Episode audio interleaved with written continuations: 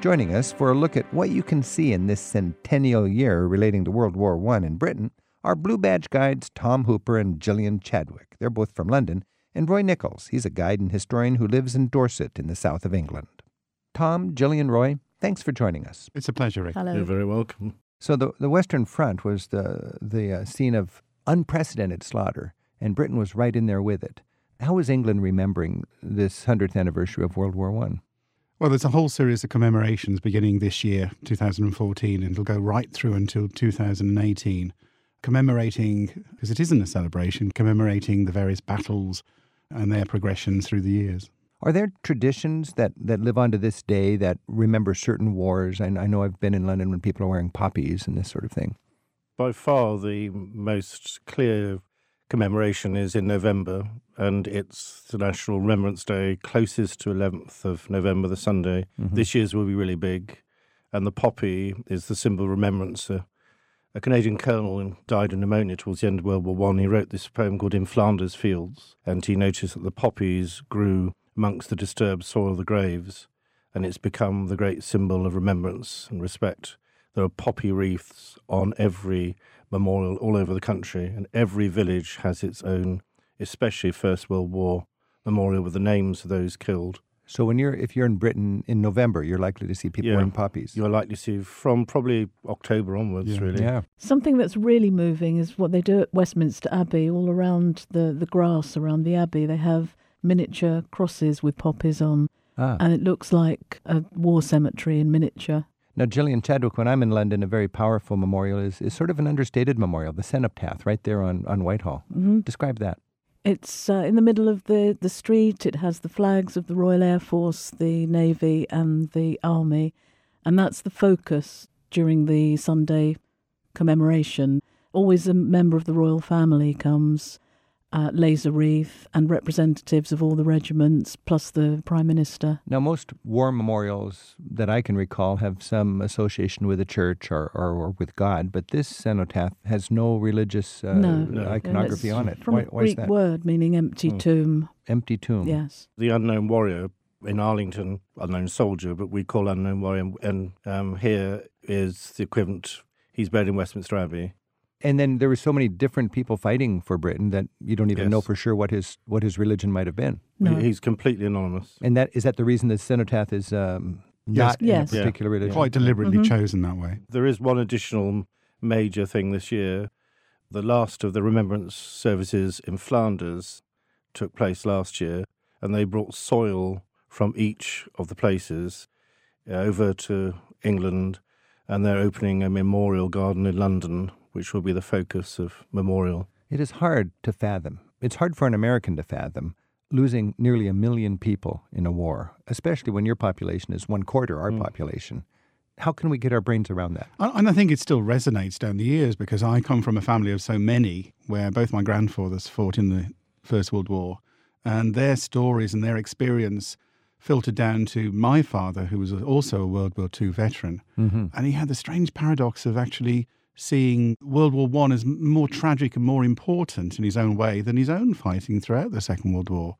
I think it made such a lasting appearance, uh, impression on people. Oh, it did. And this was a war During- that everybody jumped into. It was the war to end Yeah. all wars. It was almost a celebratory war. and we- and we tend to- To start with, to start with, yeah. And we tend to see it- and yeah. We tend to see it in the perspective of the 20s and 30s, that post war period when Mhm. disillusionment set in. But at the time, in 1914, really right through almost until the, the end of the war, Mhm. there was still popular support amongst politicians and amongst the population for this war. little village called Stanton, Mm. Mhm. and in the church, the screen which separates the congregation from the altar was a memorial to those people who died, the young men particularly who died in the village in World War One.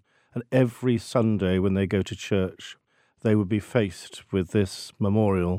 That's the strength of the grief afterwards. So, in a little village, anywhere in England, Yeah. really, you would have on the screen by the altar in the front of the church the names of It's, the boys it's the that whole died. it's the whole screen The whole was screen. the memorial. Mm. This is one thing I do whenever I'm traveling in Britain or France, is or Germany. is I go to the in the town, I look for the World War One uh, memorial, Yeah. and the smallest town, you'll have 50, 60 names on that, even the smallest Mhm. village, and you just there was not a family that escaped World War One in these No. major countries. This is Travel with Rick Steves. We're uh, remembering World War One a hundred years after it started.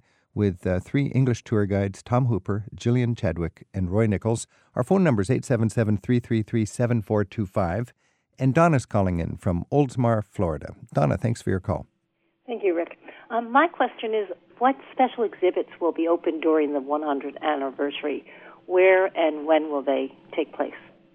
The Imperial War Museum in London has got special exhibitions commemorating the 100th anniversary. Uh, this is art exhibitions, World War One art.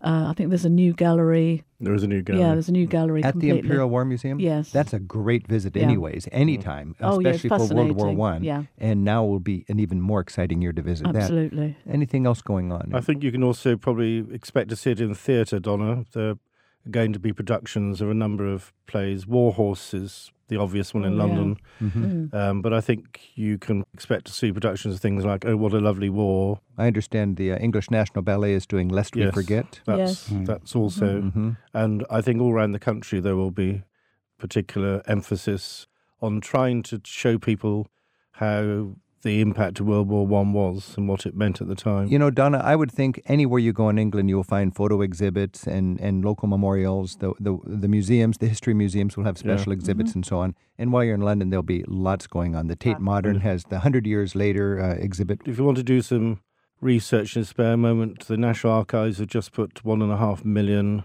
letters from World War One on view. Wow. online. That's fascinating. Where is that yeah. now? National Archives. The National Yeah, Archives. yeah, that yeah. would be something. Mm. Donna, thanks for your call. Thank you. And Ellie's on the line in Los Angeles, in California. Ellie, thanks for your call. Oh, you're welcome. I traveled in England last September, and I was really deeply moved by the World War One memorials in every village. Um, Tom just mentioned Stanton, and I remember when I was there that my host said that every male resident in that village went off to fight, and not a single one returned.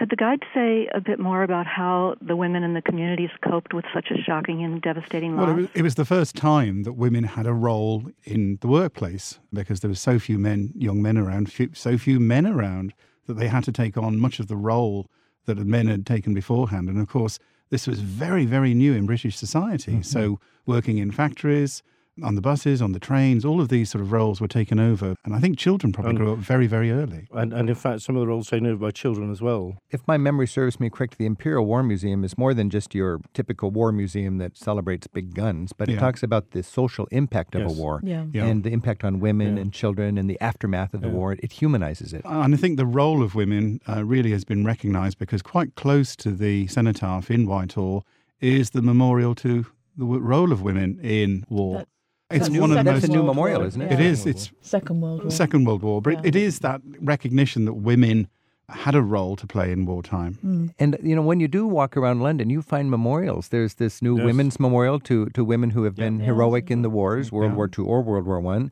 Battle There's of e- Britain there's- down on the embankment, which is That's the right. most beautiful memorial I've ever seen. There's even a memorial to the animals. There Yes, is Animals yeah. right, yeah. Yeah. Park What- what- Lane. Park Lane, yeah. Yes. And I just, whenever I walk around London, I pay attention to the memorials Uh-huh. because London is very good at remembering its heritage. One of the um, memorials to the artillery corps had a dead soldier sculpted by the side of it, and it caused complete outrage afterwards because people couldn't deal with the idea of having the dead person there. Was more elevated to the glorious dead, and Isn't that Yeah. powerful? What Mm. memorial is that? that's the artillery memorial, which is Hyde Park Horse Corner. Yeah. Hyde Park Hyde Corner. I think. Ellie, thanks for your call. Thank you. This is Travel with Rick Steves. We're, we're considering how Britain is remembering World War I 100 years after its outbreak. Tom Hooper, uh, Gillian Chadwick, Roy Nichols, as Britain looks back 100 years after World War I. Just for all of our listeners who may be pondering a trip to Britain in, in this coming year, what's a site or an experience or a memorial that has a particular uh, emotional impact on you, considering how Britain has suffered through these, these amazing wars? Uh, Tom Hooper? Uh, because I live in London, it definitely has to be the Tomb of the Unknown Warrior or the Grave of the Unknown Warrior The cenotaph. in Westminster Abbey. Oh, in Westminster grave Abbey. itself. When you read about how this was done, it brings tears to the eyes every time. Gillian Chadwick. Uh, for me, it's definitely the miniature war cemetery that's laid out every year around Westminster Abbey with miniature crosses and poppies representing Hmm. all of the regimental deaths. And that's every year Every year. in November. Yeah, all around Armistice Day. So the, the epicenter of all of this memorializing is Westminster Abbey Absolutely, yes. and Roy Nichols. For me, it's the memorial I see virtually every day when I'm at home in my own village in Dorset, Shillingstone. There was a, a campaign after the war to try and decide which community in Britain gave most of its young men.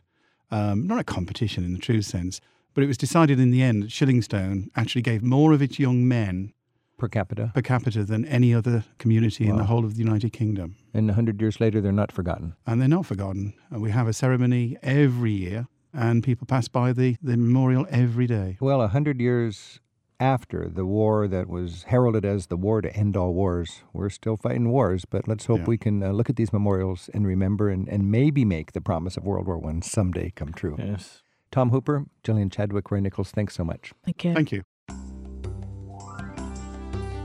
Each year, Rick Steves tour guides take free spirited travellers on escorted tours through England, Scotland, Ireland, and beyond, one small group at a time. This year, we're featuring tours of the best of Ireland, the best of Scotland, the best of England, and London. For a free catalogue and Rick's Tour Experience DVD, visit the tour pages at ricksteves.com.